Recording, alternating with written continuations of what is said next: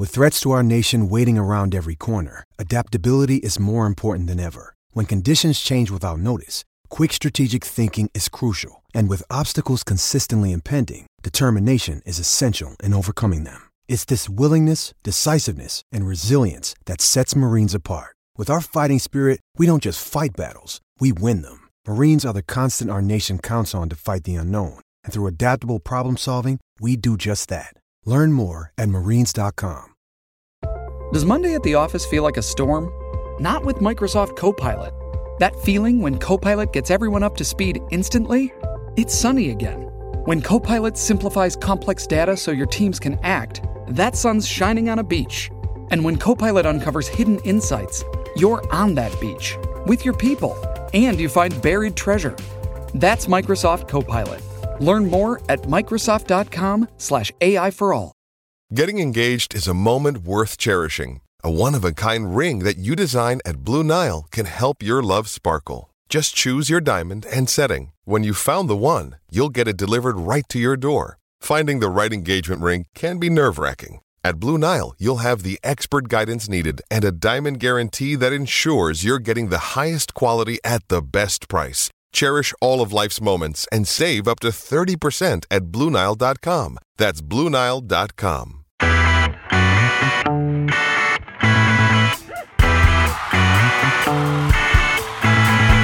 All right, welcome back to Advantage Connors. Here's part two of our conversation with baseball legend Pete Rose. What do you think about uh, Vegas kind of getting into pro sports? You know, for so long they wouldn't have the you know sports in Nevada on the book. You know, and now they've opened it up with the Raiders and and like the. Well, I, I just think it's going to be too hot for a baseball team unless they get a dome stadium, and that's going to take a couple years to build. Uh, the football stadium is is open, but we haven't had a crowd in there because of the virus. And that's a beautiful looking stadium.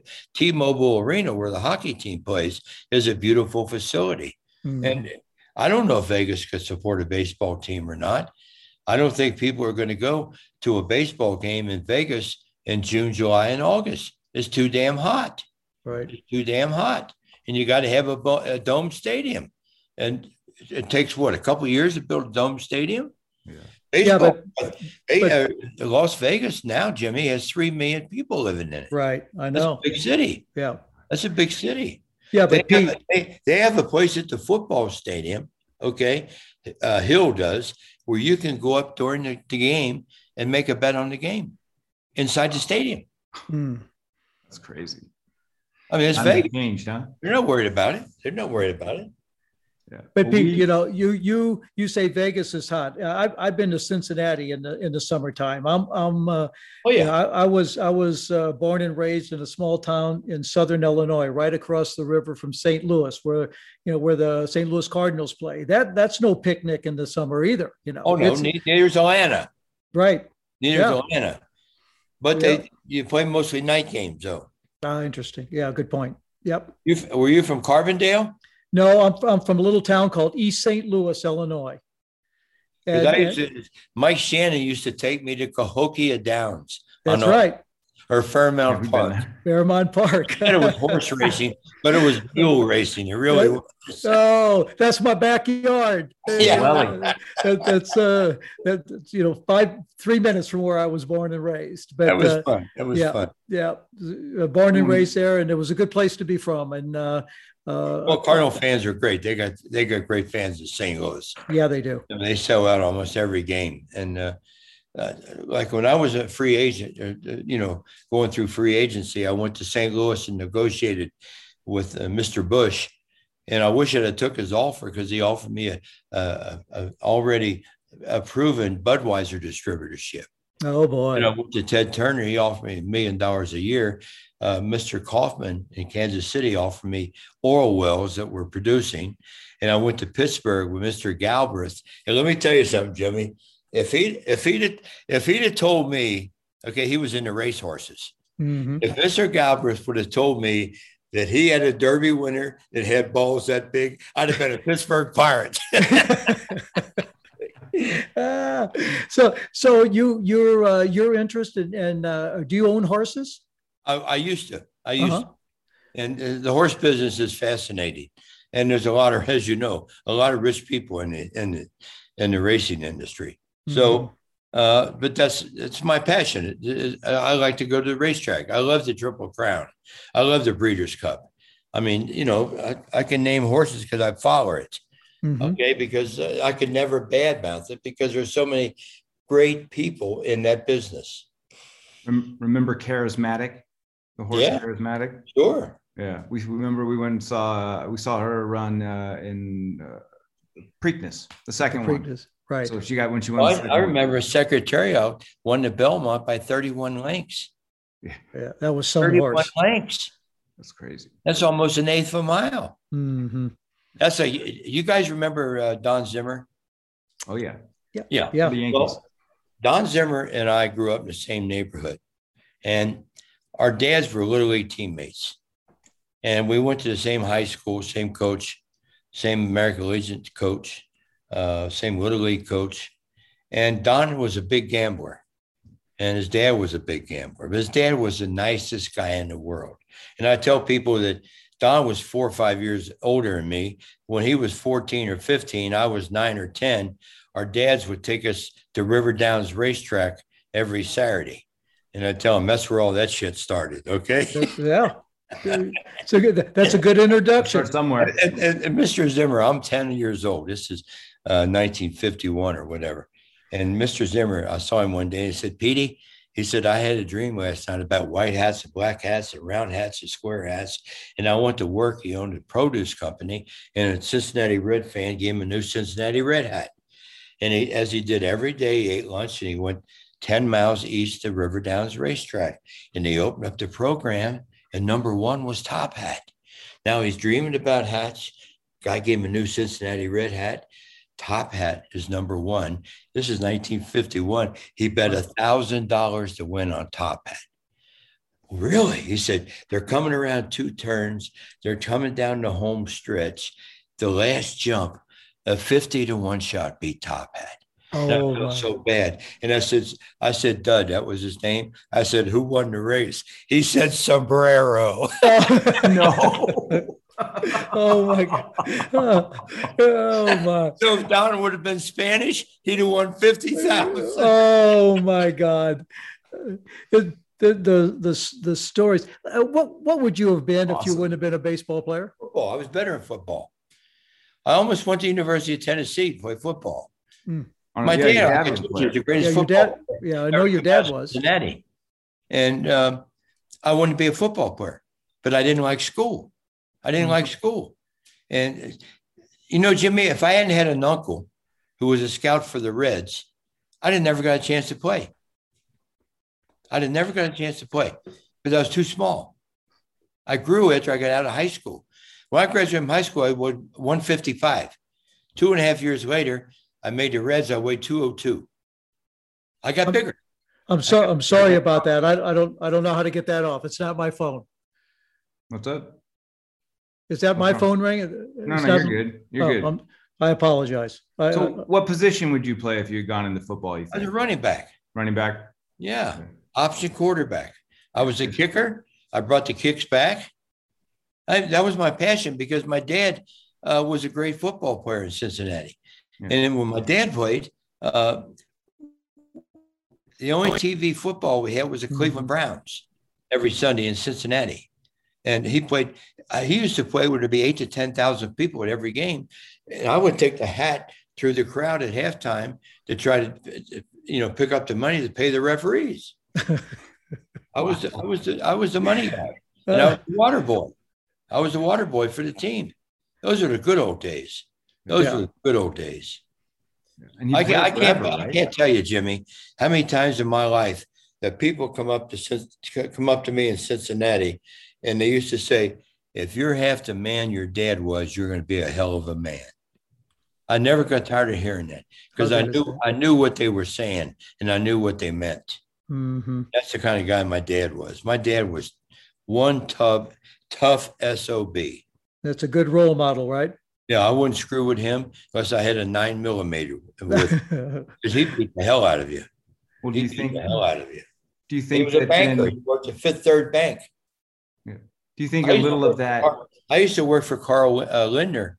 You know who he is, Jimmy. He's the one that that tennis tournament in Cincinnati. That's right. Yeah. Yeah.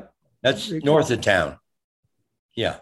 You played there many times. I did many times. Is right. Yeah. That's up brought, by Kings Island, up toward Kings Island. Right. It is now, but uh, back before it was in Cincinnati. Go ahead, Brett. You had. You... Yeah, I was just going to say, do you think uh, some of the things that people gave you shit for, as far as hustling so much and all that stuff, you know, you were almost doing that not for any of them, but almost to live up to the high expectations your dad had kind of oh, instilled in you. I'll, I'll give you one story, then you'll know how I was raised. Okay. I used to get to the ballpark every day and I put Pete Rose Sr. four tickets and he would never, never wait after the game. This one particular night, I come out to the car and he's standing by my car. So right away, I think my mom's sick because she was a hypochondriac. She tried to die every year and she outlived my dad by 31 years, believe it or not. And my dad looks at me and said, Let me ask you something, son. He said, That third time up tonight. And I was thinking, I had a man on third and two outs. He said, When you hit that ball to second base, did you run hard to first? And I had to think about it because I was pissed off because I missed a pitch and I didn't run hard. And I said, uh, uh, I guess I didn't. He said, Don't embarrass me in this town like that. I taught you when you hit the ball, you run to the umpire says out or safe. Right. I said, Yes, sir. I'll see you tomorrow. When you're getting scrutinized that closely, Jimmy, your yeah. dad probably would do that. Your mom would do that to you. That's right. Did you hustle on that point? You know, when you were, uh, you know, when you're 40, 40, did you hustle or did mm-hmm. you just knock off that point and lose the damn game? That's the way, when your parents are that, that closely watching you, it puts a lot of strain on you. And he was there every night. Right. Okay. Because we were from there. He went to every freaking game, saw every one of my at bats, and he stuck around that one time to tell me that I wasn't hustling. Can can can you instill that in somebody? You you got it from your he dad. He did me. What he, he gave you? That me. I, because Jimmy, I think I'm a lot like you because I didn't want to disappoint my my parents. That's it. Especially my dad. My mom didn't go to every game, mm-hmm. but uh, my dad went to every game. And if I would, if, if I'd embarrass him, or if I'd embarrass myself, it's embarrassing him. And he was a big man in Cincinnati. I was the second most popular Pete Rose until I become a star baseball player. And I understood it. I understood what he was saying because it's just like when I was a little leaguer. Never criticized me in front of the teammates. He'd always explain to me on the way home why you don't do this. This is what you should have did. Okay, do it the right way. Be fundamentally sound. Okay, because if you're fundamentally sound, you got a better chance of winning the game, and that's why you're playing. Right. When I was a little leaguer, I wasn't the best player on the team. We had a guy named Ed Brinkman who got a big bonus to sign with the Washington Senators, and he got traded to Detroit. He still may have may have some defensive records for Detroit. He was like a Babe Ruth in Cincinnati. Okay, I, I got a contract because of one reason. I had an uncle who was a scout. I got a hmm. bonus. I, I cashed it at the drugstore. That's how small it was. Wow. That's crazy. Wow what uh, you know it, it, fasc- it, it, fascinates me you know because uh, you you've got kids i've got kids and and uh, sometimes when the parents get involved uh, you know some some kids you know uh, listen and, and want that and and other kids don't you know to they they they'd rather you know find a pro you, yeah. you know that uh, that they can you know communicate with uh, away from the parents well, uh, one, one, thing I always worried about, Jimmy, is uh, I had two sons who played. Uh, I always worried about what the coaches knew or didn't know. I remember one time my son Tyler, who's right here, he was playing in Beverly Hills Little League. And I go to a practice one night, and the coach don't know he's my son. And I'm sitting behind home plate. His name's Max Eisenberg. Okay. And he's out there telling his kids to do this and do that. And I'm watching, I'm watching, and I'm saying, what the hell is he teaching them? So I couldn't sit no longer. I got out from underneath behind home plate and I walked out and he recognized who I was. And I said, Max, what are you teaching these kids? You know, he, he was a, a, movie producer. Mm. but he's teaching my kid how to play baseball. And from that day on, I become assistant coach because I helped him. Because all you all you fear as a as a dad is that the coach is coaching your son. For first of all, you appreciate because they're not getting paid. They're taking valuable time in, out of their life to work with your kid. You, you, I just hope that he knows what the hell he's talking about, because that's where you start. You know, when you're eight, nine years old, that's where you start to learn. I was nine years old when I become a switch batter. Okay, mm-hmm. and and I wasn't a switch hitter, guys. I was a switch batter. there is a difference. your, your dad's on top of it, bro. Uh, I'm, I, am getting it. I'm glad you said it. That's funny. Uh, well, one of our favorite. We've been to a lot of sporting events and yes. uh, and played some baseball growing up, but the, our favorite, probably sporting memory, besides from his accomplishments, was uh, a baseball game. I was living in Scottsdale, Arizona, going to uh-huh. college, and we went to game six and seven of the 2001 World Series when the Diamondbacks came back and yeah. beat the Yankees. And uh, you know they won in the bottom of the ninth. It's like you know story broken bat, broken bat hit to center field. Right. Yeah. Where the remember Jeter was kind of coming in. Gonzalez hit it. Yeah, but Jeter was in because they did, yeah. and it got yeah. over his head a little bit. Yeah, yeah. And so, like, that was the best, maybe sporting event moment I'd ever been in that atmosphere. Yeah. So, like, at baseball is so cool to so many people. You know, becomes like a pastime. And I think you know, you guys endear yourselves to so many people. You know, like different guys come and there's the prima donnas and the guys who don't care about the fans and the, uh, you know, it's, you know, beneath them after a while. But you guys worked hard every day, never gave up, always gave 110%. And I think, you know, everybody out there ignores a lot of the other bullshit that you yeah. had to run into and sees you for what you guys really bring to the game. And that's why I think you guys are so similar and beloved. Uh, you know, the greatest moment I ever had individually I mean, I had a lot of great moments, like 75, when the first time I, I, I, I took that trophy and held it up, become a world champion for the first time. That was after I failed in 70, failed in 72. In 73, we lost the playoffs to the Mets. But in 75, we played Boston. We won the World Series for the first time. Now, I'm, I do not know what uh, the best ovation you ever got, Jimmy. I don't even remember if you remember, but when I broke the record 9 11, 1985, at 8.01 p.m. against San Diego in Cincinnati, I'm at first base. This is no bullshit. I got a nine minute standing ovation from 45,000 people. Mm-hmm. I mean, you, and, and, what happens in that, Jimmy, is uh, five, six minutes, you're enjoying it. All the players come out and they're congratulating you. Then all of a sudden, everybody leaves and you're out there by yourself. And it was the only time I was ever on a baseball field. I didn't know what to do. I felt mm. helpless. Interesting. Okay. And uh, if, if you if you want to get the feeling, if you're married, when you go home tomorrow night, your wife's cooking in the kitchen, go in the kitchen and stand there for nine minutes and clap. You won't be able to do it. Believe me, no. you won't be able to do it. And I just wanted to stop. What's going on with the game? What's going on with the game? And that was a magical because Jimmy, you know this. You never know what to expect from fans, good, bad, or indifferent. Okay. Right. You'll do something some nights and they'll give you an ovation. Other nights they won't even stand up and clap. You right. know, fans are fickle. You never know what they're going to do. Right. That's right. It seemed like everybody at that ballpark that night, I felt like I had iced tea with. They're all my hometown people. And they just started clapping and kept clapping and kept clapping. And what happens? Okay, four, five, six minutes is fine. Seven, eight minutes. Now, what happens is you're out there all by yourself and mm-hmm. you start thinking about everybody responsible for you being there that are gone. Mm-hmm. My little league coaches, my big league manager, my dad, my uncle, my mom was there, uh, but all the baseball people in my life have left us and you start thinking about them. And that's why I broke down. But it took eight, eight and a half minutes to break me down. Right. If I'd have left the field after eight minutes, I'd have been fine. But that last minute got me. You understand what I'm saying?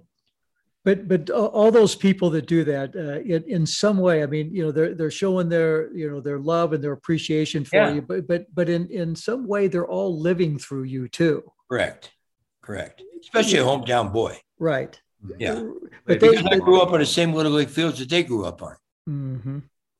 you know i mean I, the rest of my life where are you from? Cincinnati ohio. Right. Not uh, fort lauderdale florida. I'm from cincinnati ohio Mm-hmm. I played for the Cincinnati Reds. You know, I played for the Philadelphia Phillies. I played for the Expos. Was it tough when you changed and went to Philly? Was no, because they, the Reds convinced me they no longer wanted my services. Once you convince yourself of that, it's easy to leave. Thank mm-hmm. God I had somewhere to go that I wanted to go. And I went to Philly for five years. We won a World Series. We went to two World Series and playoffs three times. So I chose the team I wanted to go to because of the good players they had. And the only problem the Phillies had in the 70s was the Reds. Now, if I leave the Reds and go to the Phillies, they don't have that problem no more. Mm-hmm. That's why I looked at it. Okay. You got to find a home. And the Philly fans, I'll tell you the fans that love me, Jimmy, is I went to I went to Venezuela to play winter ball after the 60, 64 season. Because I rookie the year and then I had a kind of a bad year. And I went down there and I bust my ass in Venezuela. And they loved me down there. Mm-hmm. Then we went to Japan for a 15 game series in 78 after the season was over. And I bust my ass in Japan. I got hit in every game but the last one. And I was diving for balls and doing this and doing that. And that's why for so many years I was the most popular player in Japan because I didn't disappoint the people. Right. I busted my ass in Caracas and in Tokyo and Osaka, just like I did in Cincinnati, just like I did in Philadelphia, and just like I did in, in, in, in Montreal. There's only one way to play, man. You did it. Was it hard? It wasn't hard to do, was it? No, not when you're used to it uh, every oh. day. Uh, you, you know, to go out and, and to, uh, you, you disappoint yourself too, if, if you yeah. don't. Yeah. And that's, that's the one thing that that when I walked off there, win or lose, yeah. I, I always the you first thing. All. You gave your all. As long as I did that, uh, yeah. I, w- I was I was kind of good with it. I was uh, uh kind of good with it. That doesn't mean losing. I was good with it, but it kind of eased the pain a little bit, saying I couldn't have done anything more. Right, right. That's all you can do. Mm-hmm. You give your best, and if you don't win, come back the next night. Give your best. Okay, a little different for tennis because once it's Sunday, is the last day and you lose, you got to wait till next week. Baseball, if you go for four on Monday, you can go four for four on Tuesday. Mm-hmm. I remember one time, I remember one time uh, we're playing Montreal ninth inning, score tie 1 1. Mike Schmidt is 0 for 3 with nine pitches and three strikeouts, which is unusual anyway because he has such a good eye. Mm-hmm. He's leading off the bottom of the ninth against Jeff Reardon. First pitch, he hits a home run. Now, here's a guy that saw 10 pitches, struck out three times, goes around the bases, right to the star of the game show hmm. because he had a home run. Right. I remember another time. This is this is a little off color, but it's funny. Tony Perez, he's one of my best friends. Okay, and we're playing a game in Cincinnati, and he hits a home run bottom of the ninth to win the game. And in those days, Joe Nuxhall, our announcer, did a star of the game show right from next to the dugout where the camera guys were. Mm-hmm. Tony goes all the way around the bases and he goes in to do the show with Joe. And Joe, Joe was funny. I mean, Joe was the youngest player ever playing the big leagues, 15 years old. He made wow. the big leagues. And Joe said, he said, he, Tony was, don't forget he's from Cuba. And, and, and Joe said, Tony, he said, congratulations. You hit a home run tonight. What did you hit? And Tony looked at him and said, Joe, he said, I hit a cock high fastball. well, listen, Joe said no shit. Like it is. Joe said no shit. ah, oh, I'd like God. to see that drawing on the uh, animation. Oh, yeah. you know, a little box with the show the pitch High fastball. that's what he hit. Fastball right there. That's, that's, that was his expression. That's why he, he couldn't wait to say that. He didn't think he was saying anything wrong because that's what he believed. You you still you still see a lot of your buddies from the days? I, yeah. Uh, well, of course, we lost Joe about a month and a half ago. Mm-hmm. He was one of my best friends, Joe Morgan. Mm-hmm. And uh, Tony, Tony and Joe's who I hung around with. And none of us hung around with Johnny because he was the only one was single. So he had things to do every night. We, we didn't have those things to do on the road like Johnny did. Different. But they're like brothers to me, Jimmy. I mean, you right. know, I played, I played so many games with him and traveled with him so much and, and did a lot of appearances with him since we retired. I love those guys. And I love Mike Schmidt, Steve Carlton, you know, Andre Dawson's the greatest, Tim Raines, of course, mm-hmm. Gary Carter, we lost him. But, uh, right. uh, you know, most of the guys I played with, knock on wood, are still around. And, and we enjoy each other because when we see each other, there's so many good memories. Mm-hmm. There's so many good memories, so many good days of your life playing in World Series and winning and, and playing in all star games and, and stuff like that. So, you know, I was I was lucky enough to play in 17 All Star games, and we won 16. But back when we played the All Star games, Jimmy, we were playing for league pride. Mm-hmm. Didn't have guys changing leagues. We had no DH in our league. DH was in the American League. And when you're playing with Willie and Henry and and McCovey and guys like that, uh, I played against Stan Musial one year. Yeah. yeah. He was a hell of a player, mm-hmm. and he was a mm-hmm. great guy, Stan Musial. Well, you're from around that area, you know about all about Stan Musial. He was a good friend of my dad's. Oh, he's one of the top five yeah. in the history of baseball. Yeah, yeah. He couldn't play that harmonica worth a shit, though. He thought he could, but he couldn't play that harmonica worth it. I go. You couldn't tell him that, though. Yeah. well, speaking of All Star Game, do you mind if we talk a little bit about 1970? Sure. Yeah. What? Well, uh, here, here's the deal. Uh, I had a friend of mine was on Cleveland Indians named Sam McDowell. Sudden Sam, remember that mm-hmm. name? Yeah. Mm-hmm. He made the All Star team, and about a week before someone got scratched from our team, and I already had dinner arrangements. The game was in Cincinnati. I had dinner arrangements with Sam McDowell. I was going to take him out to eat, and he called me and he said, "Listen, they added this kid, rookie catcher we got named Ray Fosse to the lineup, to the roster. Can he go out to eat with?" I said, "Sure." What the hell? I don't care. Mm-hmm. So Sam and I and Ray went to dinner, and that guy asked me every question in the world about Johnny Bench because he was the next Johnny Bench. Now all of a sudden I'm on second base and Jim Hickman's hitting, Clyde Wright's pitching, Amos Otis is playing center field and Ray's catching, and Leo Durocher's coaching third. He gets a base hit, and I'm going in the home and I start to slide, and I look at home and Ray's got the plate blocked. So if I slide, I'm probably going to break both of my my collarbones. So I went over him and I tagged the plate with this hand right here, and I'm mm-hmm. safe. The game is over. But the advantage was the ball was about that far from him. So I hit him before he got the ball. If he'd have got the ball, he'd have planted me in the next week. Mm-hmm. And I bent over and I said, You all right? And evidently he wasn't. I missed the next three games. He didn't miss any, and he went on to play nine more years. Mm-hmm. But the moral of the story is don't block the plate unless you got the ball with me coming. because I was trying to be, I wasn't trying to hurt him. You know, I, I, was trying to keep from hurting myself. Right. And to this guy, he's still bitter about that. You know, several years ago, he was he, he commentates for Cleveland, and he or no Oakland. He does Oakland games. Right. He told somebody that uh, he knows I was trying to hurt him. Why would I try to hurt him? Right. I'm trying to win the game, and I did. We did. We did but, win the game. That's but, such a bang I mean, bang. You had, to, you had to be in. You had to be in a clubhouse meeting. We had a president named Warren Giles, who was Bill Giles' dad, who owns the Phillies did own the Mr. Middleton owns them now. And he would have a clubhouse meeting and his veins in his neck would pop out. If you guys don't win this game tonight, you won't make this game tomorrow, next year. I won't pick you to be on this team. And in those days, you wanted an all-star game that gives you negotiating power. Mm-hmm. Hey, I made the all-star team. That's worth 10,000.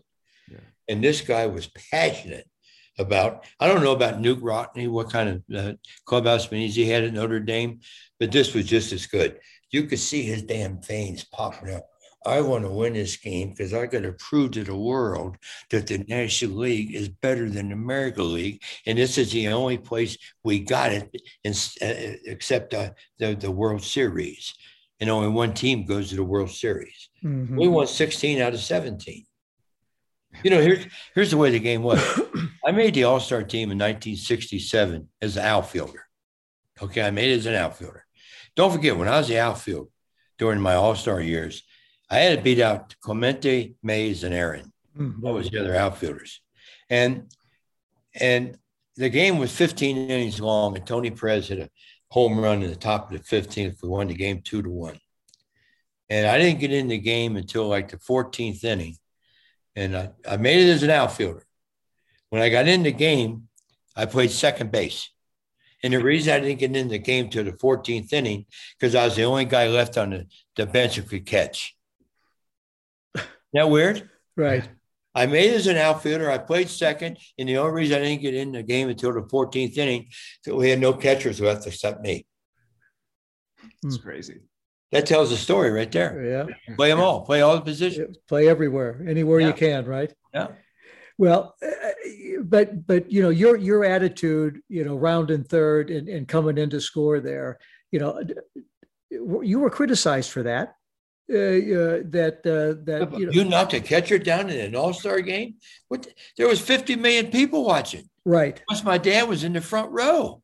What am I supposed to say? Oh, go ahead and tag me, Ray. I'm, I'm, trying to win the damn game. There you go. And, and, and, by the way, Jimmy, the only people who criticized me were, were American League fans.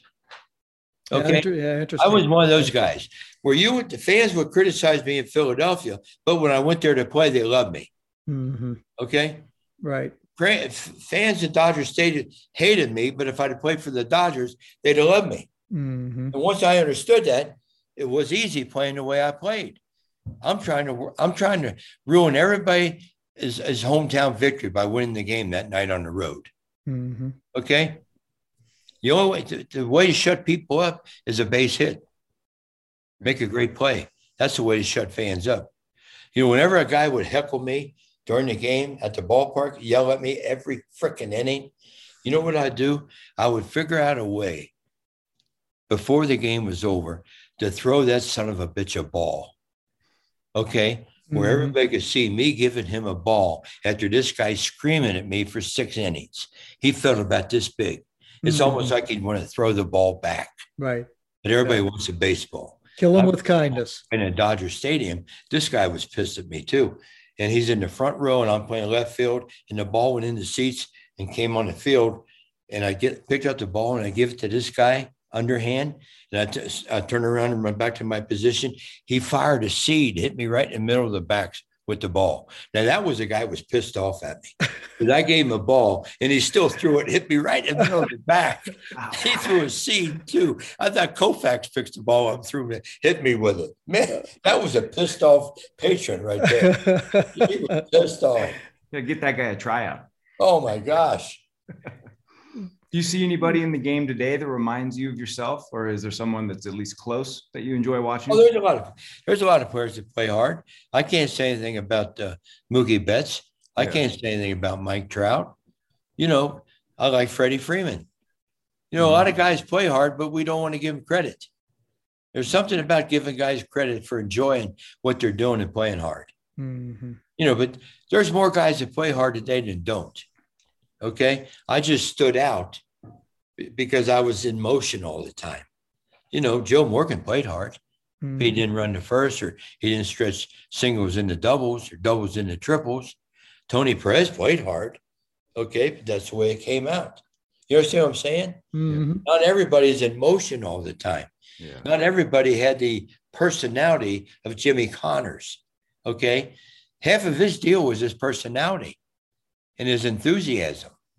That's that's a uh, he was a great tennis player. We all know that. He had a great backhand. We all know that. But he had more enthusiasm than anybody.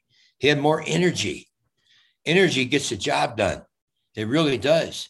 It really does. I can't imagine playing a five set of tennis at that level. Man, you got to be on your toes. You got to be on your toes. But but you the way the way you talk, Pete, is is how important that is to you to you know to to have that attitude and that passion and that love for what you do. And and, and not being afraid to go and, and lay everything out there. But then you know but you got to remember when when you played uh, and and when i played that was such a different time. Yeah. You know, the, they they were used to genteel and and classy and and uh, you know tennis was more uh, Country club. uh, country club, right? Uh, you know, so you know, Rich for- man's game. Rich man's game. Yeah. right? Yeah. exactly. So Because most people, uh, most people couldn't buy a tennis racket, Jimmy. Mhm. Okay. mhm, Just like why is basketball so popular today? All the kids need is a pair of sneakers. right, yeah, But baseball, you got to have a glove, you got to have shoes, you got to have a bat, you got to have a helmet. It's expensive. mhm. Today, tennis is probably expensive too because rackets cost a lot of money. You know, a friend of mine, I bet you played against or knew, maybe he was too old for you, Tony Trabert. Oh, he was. Uh, of course, I, of course, I knew Tony Trabert. Of course. He was a good player too. Oh, of course. He was Yes. before you, though. He was. Yeah. Yeah. Yeah. He uh, he coached the Davis Cup. I was on the Davis Cup team when he was the coach, and uh, he was uh, he was the commentator for for CBS during the U.S. Open. So you know, I got to got to know Tony quite well. I think, uh, you know, I don't know what you think about this, but I think Patrick McEnroe does a pretty good job commentating. For ESPN. Well, I, I for you know, for. ESPN, He's he's, he's, certainly uh, you know he's he, very exactly he's knowledgeable and, and been around it. Uh, you know his uh, his Yeah. older brother was uh, was a champion. You know, so so he got to see that and and uh, and, and get around it and understand that. So yeah, he, he's uh, he's uh, very good at, at filling in. Right. You know, and and and for having uh, uh, you know somebody that's sitting in in you know in their in their lounge chair and you know watching the tennis on TV. He's very good at that. What kind of person was uh, Martina Navratilova? Uh, she's one of my favorites. Uh, I love She Martina. too. She could play Oh, too. oh boy, I did. Uh, I did some commentating with her for uh, at the U.S. Open a number of years, and and and uh, got to know her even better after she stopped playing, and and uh, it was uh, was fun to to do with her. But she, you know, it's interesting you you bring her up because she was one of the first uh, women that that changed the the conditioning Right. and and and Oh, being in in being in shape and and uh, you know cross training and things like that and uh, and, and basically you know kind of help lay the groundwork for for a way a lot of the the the, the ladies train now. When you talk about Billie Jean King, about I hit off her brother, Randy Moffitt. Yeah, ex- exactly. and Martina and uh, people like that were they can they be talked in the same breath with Serena Williams? Well, you you you are you comparing apples to apples? Uh, you know, it's uh, it, it's very. I think that's very difficult to do because you know uh, Martina was playing at a at a different time. I, I think her conditioning and her training and all that was was totally different back then. I mean, she kind of forwarded that you know a generation. Right. You know, but the the equipment, the rackets, uh, you know, the the power is different certainly Strings.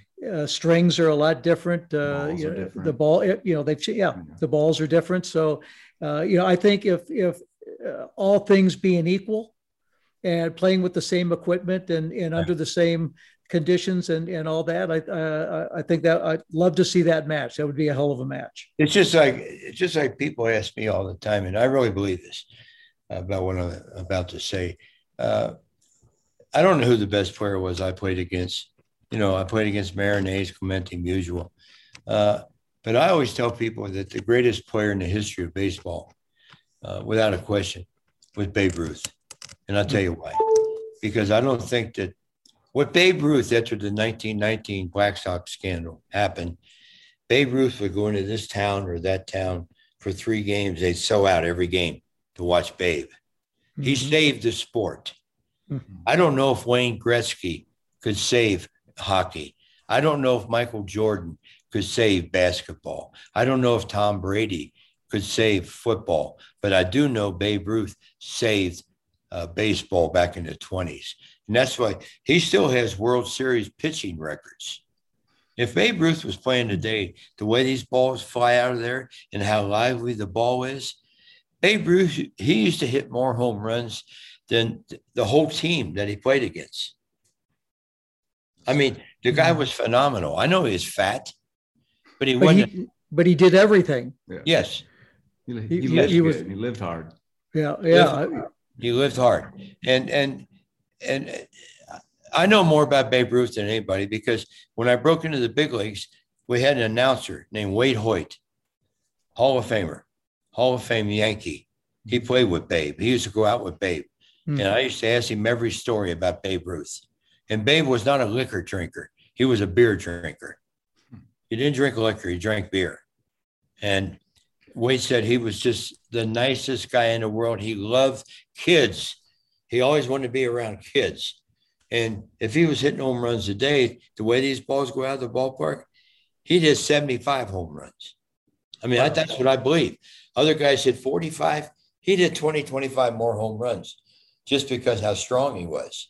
He was hitting rocks. Mm. The baseballs that they they played with back in the 20s and 30s, they didn't they didn't go nowhere. Hell, I saw a ball the other night, a foul tip hit behind the dugout. This is no bullshit. Hit the cement and bounced up to the second deck. And they're telling me the ball's not juiced. Right. I will kiss your ass if the ball's not juiced today. That's fine. It's right. juice for everybody. Yeah. Okay. And all these guys on ESPN and, and all they do is he hit one 474 feet. He hit one 483 feet. Who gives a shit? He got one RBI. He got one run scored. Right. Hank Aaron hit 755 home runs and never hit a tape measure home run. He a line drive home runs. You know, believe it or not, line drives go out of the ballpark too, mm-hmm. not just tape measure home runs. Right. They should take a lesson from Hank Aaron. 755 home runs and never hit 50 home runs. He only hit 40 a couple times. Did you do you think the the players today even uh, uh, even consider going back and and looking at tape from the the guys in the past, or, or are they just in their own mindset oh, because, in this time? Because none of I, Jimmy, I couldn't give a talk today to a clubhouse to talk about hitting. They think I was fucking crazy. Hmm. What's he talking about? Okay. It's just like one time I, I talked to Ted Williams. He hit me here. He hit me here. He hit me here. He hit me here. He had me so confused, I didn't know what to do. And I said, Mr. Williams, you may have been the greatest hitter ever. But my philosophy is see the fucking ball and hit the fucking ball hard. he said, Well, whatever you're doing, you're doing a good job with it. He confused me. See, that's one good thing about me talking to kids. I don't confuse kids when I talk about hitting. It's mm-hmm. called the KISS method. Keep it simple, stupid. Right. Okay. Because you can really get kids uh, confused today when you start talking about launch angle and this and that, you know, and uh, I, I, don't know where all this came from. Everybody thinks they got to hit the ball in the air. Hmm. Yeah, you know, I was I, I heard a statistic the other day. Your your son probably you know Joey Gallo is. Yeah, I've heard. Yeah, uh, he's been playing a long time. Well, mm-hmm. maybe I don't know if it's sixteen hundred uh, games or something like that. Mm-hmm. He's, a whole, he's a big home run here for Texas. Okay, he's got one sacrifice fly in his career. One. Hmm. I think you'd have more by accident. Ray Charles would have more than that. and he didn't see the ball real well. That's crazy. One. Do you watch a lot of the games still? Do you watch? I watch two every day. Yeah. Yeah. I'm getting ready to watch the Reds in Washington. What do you think about the Dodgers finally coming through last year? They got a good team. They got a good team this year. I don't know what the hell is wrong with them. They're just all of a sudden they went into a, a hitting tank. You know, Bellinger is he that important to that team? I guess he is. Yeah. You know, it's tough when you take the the guy right out of the middle of your lineup because you got other guys to put in there, but they're not producers like he is. Mm-hmm. He'll be okay. We got a long way to go. We got 100, 115 games to go yet. Yeah. Is that too many games? No, no, no, no, no. Yeah, that no. does uh, the the travel and uh, you know, tennis. I was in. I was you in. Travel. Sin- don't talk about travel. These guys travel first class. You're right. Yeah, they have their own plane and everything. Bus right to the bottom of the plane. Get on no. You don't go through no airports. You're right. The plane. The bus meets at the bottom of the plane. Takes you to the hotel. You got the big rooms and everything like that. So it's it's no problem at all. I don't think. You what know, you, if you start if you were managing today, uh-huh. like, as you watched, you know, all the games and your oh. perspective on how everything's changed, what would you try to do with your old, kind of old school ways of thinking to take advantage of a lot of the stuff today that you see. Well, the most important coach is your pitching coach. Anybody, it's just like hitting coach. Okay, in the last 15 years, 20 years, I can think of one good, one good hitter, real good hitter that was a hitting coach. You know who it was? Chili Davis. Chili Davis. Oh, right. I mean, these these organizations, they hire these guys that are AAA players and they're big league hitting coaches. Well, evidently they don't know enough about hitting or they'd have made the big leagues. Hmm. I don't I didn't want someone that, that was a, a, a AAA player teaching my kids how to hit. I wanted me to teach my kids how to hit because who Hmm. knows more about hitting than me? I didn't want some coach teaching my son how to hit a baseball. I know how to teach them. You know, you got to take time with these kids. You know, you got to make them understand why they're doing this or why they're doing that. Because hitting is difficult if you make it difficult. Okay. And if you approach it the right way, it's easy. It's not easy because you make seven out of 10 outs, Right. but it's still easier. Hmm. Okay. There's a right way to do it and a wrong way to do it. I'm not going to tell you to swing his strikes. If you told Yogi Berra or Roberto Clemente to swing his strikes only, they'd have been 230 hitters because they'd, they'd have lost all their aggressiveness. They were they were what we call bad ball hitters. You throw a ball over Clemente's he- head, he'll hit a rope to right field. You throw one right there. How we try to get Roberto Clemente out? Throw the ball right down the middle. Hope he hits it at somebody Hmm. because he was a bad ball hitter. So was Yogi. Yogi was a bad ball hitter. I mean, Geez, look, look, look who you played against. Look who you know. Look at the names that you're bringing up. I mean, that's you know, for for somebody like me or or some a lot of these young kids who are so uh, so interested and love baseball, you know, to hear this, you're talking about these names and you and and your association with them. I mean, if that's not inspiring, you know, t- t- tell me what is. I mean, uh, how would a kid look at that? You talk about getting nervous. My first All Star game was 1965 in Minneapolis. I was just a kid, three years in the league. And you know, in All Star games, usually on Tuesday, you go Monday for a workout, make sure you, your uniform's there and your bats are there and everything's there. And I go, I walk in this clubhouse in Minneapolis, and I didn't know the clubhouse guy. He was a nice guy. I'm a locker in between between Mays and Aaron. Hmm. I got Willie Mays here and Hank Aaron here. I'm saying, what the fuck am I doing here? These are two of the greatest baseball players, and I'll never forget those guys. I love those guys. You know why I love them? Because they treated me like I was one of the players. They didn't treat me like a rookie because they were there for the same reason I was to win the freaking game. And I'll never forget those guys for treating me like that because they could make you feel like a, and that's why when, when I played in Cincinnati, every time we had a rookie player come to the big leagues, I went out of my way to treat him the way you're supposed to be treated, to make him feel at ease. Because I know everybody that makes the big leagues is a little nervous. And if you can talk to them and relax them, they're going to be better players. And I've had a lot of players come up to me and thank me for the way I treated them when they walked in the clubhouse for the first time.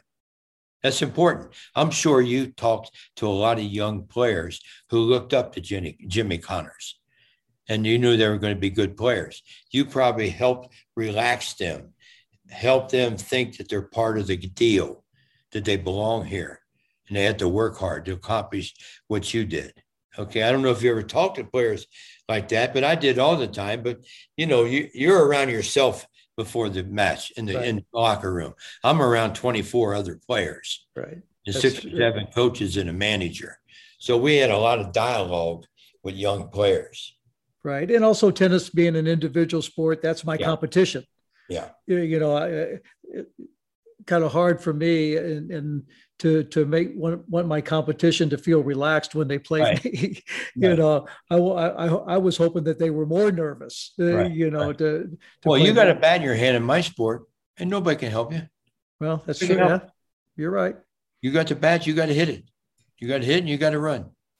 You know, you you just you you're you're like me. I think you always wanted to have the edge.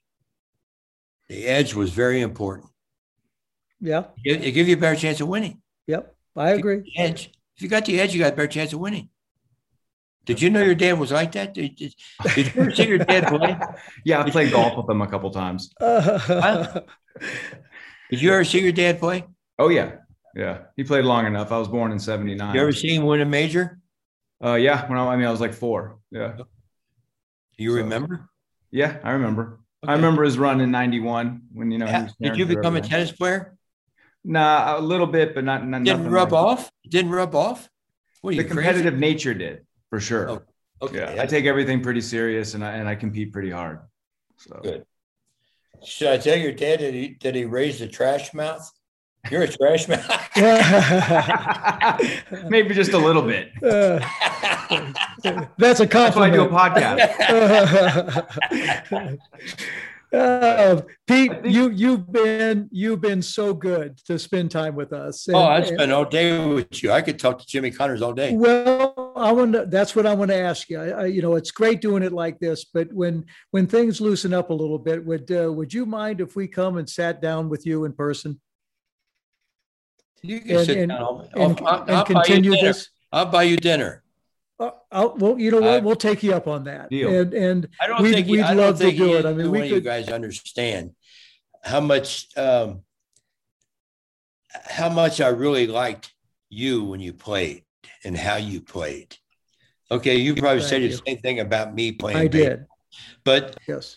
to me, you were Pete Rose playing tennis. If that makes any fucking sense. A lot of sense. But that's the way I looked at it. And I liked McEnroe, but I liked you better because McEnroe seemed like a red ass to me. You got to be a red ass sometimes. Right. Okay. But uh, I think McEnroe tried to intimidate the referees sometimes. He didn't ever intimidate you. How are you going to intimidate Jimmy Connors? You, you Well, probably like uh, McEnroe, right? We're, we're, we're, we don't take each other out to dinner. Let's take, let's put it that way. And, and it was probably his attitude. He was a good player, no question about it. But he, he didn't have he didn't have the things that Jimmy Connors had as far as being in front of the people. You know, he wanted the people. We were to different. He wanted the people to hate him. You were conscientious about the people loving the way you played. That's why you played like you did. It worked. Mhm. Your style worked. Okay, my style worked. Right. I don't know if it worked today, but I'm going to keep trying. Well, listen, uh, you got to do what fits you know, your personality fits you. Everybody's got their own, and and Everybody has expertise. And Mhm. it, it- the sooner you learn your expertise and just go out and do them. What I mean by that is if you can run, run. If you can hit, hit. If you can field, field. Okay. If you can win, win. That's the way it is. Don't try to do something you can't do. yeah, good You see what I'm saying? Yes. Okay. In other words, you're not 280 pounds trying to steal a base, or you're not uh, 280 pounds trying to bunt for a base hit. It just doesn't work that way. Everybody has something they can do. Go out and do what you can do on a consistent basis, and you'll be successful. Pick out that restaurant. We're going to come see you soon. I'm going to take you to a restaurant called Michael's. Got the best fucking Dover sole in the world. They fly it in every two days, Oh boy. Sounds good. I like that. but you can't wear shorts.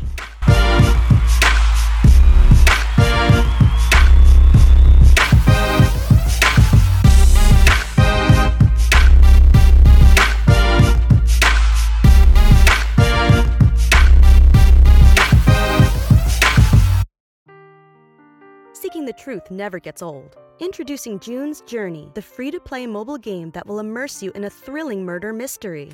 Join June Parker as she uncovers hidden objects and clues to solve her sister's death in a beautifully illustrated world set in the roaring 20s. With new chapters added every week, the excitement never ends. Download June's Journey now on your Android or iOS device or play on PC through Facebook Games.